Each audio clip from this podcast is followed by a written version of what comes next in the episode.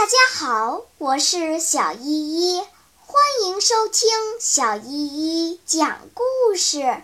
今天我要讲的故事是《捣蛋鬼日记》。一月三日，报复马尔盖塞先生。昨天我犯了个大错误，不过我是被迫的。如果上法庭的话。我相信法官会减轻我的罪名，因为这件事是马尔盖塞先生挑起来的，而他毫无道理。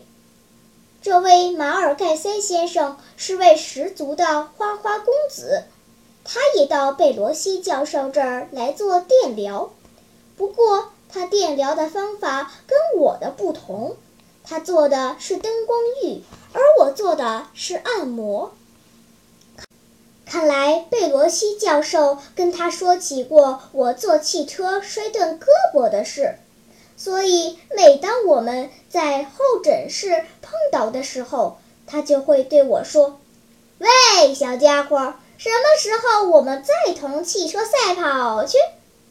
他说这话时带有恶意嘲笑的味道，我都不知道怎么去骂他。我想。谁给了他这只脱毛乌鸦的权利来取笑我的不幸呢？难道我就不能回敬他，想个办法来教训教训他？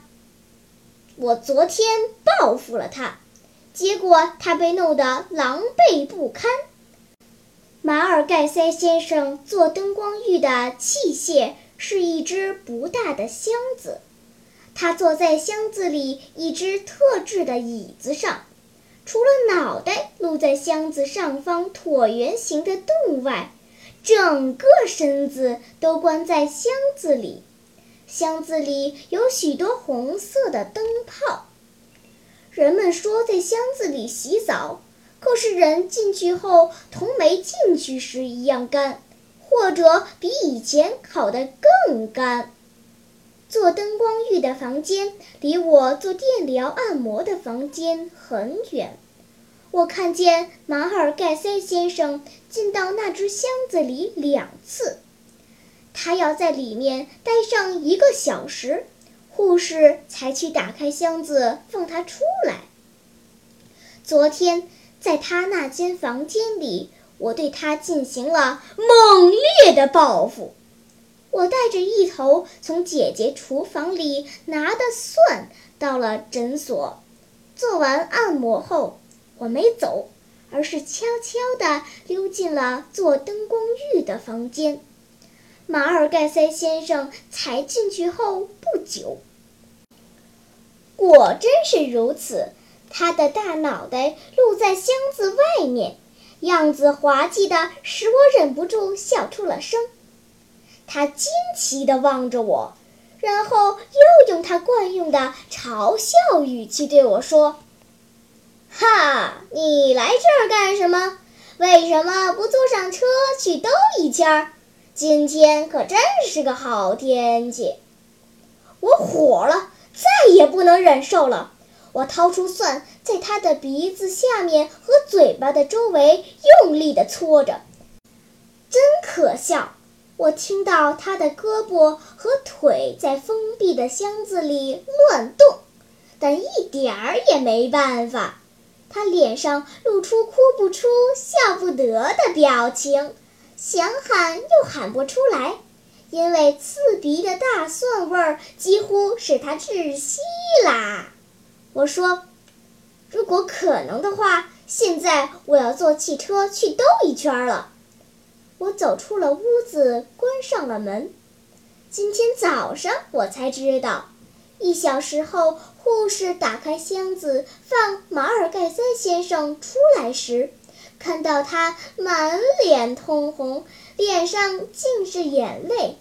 于是护士赶忙叫来了贝罗西教授。教授一看这种情景，立刻说：“这是神经病发作。”快给他淋浴！马尔盖塞先生又被拉到水龙头下挨了一通冲。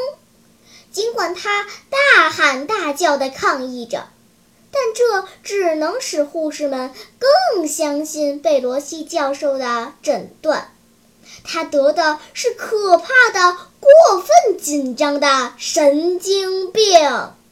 后来，贝罗西教授很快就把事情的经过告诉了他的朋友，我的姐夫克拉尔托，并恳求他别让我再去那儿做电疗按摩。克拉尔托气得发抖，对我说：“呃，你真行啊，捣蛋鬼！才才才才过完年，就就干出这种好事！要是你继续这样的话，我亲爱的你就赶快回家吧我已经受够你啦。好啦今天的故事就讲到这里吧。什么？你还没有听够呀？那就赶快关注小依依讲故事吧。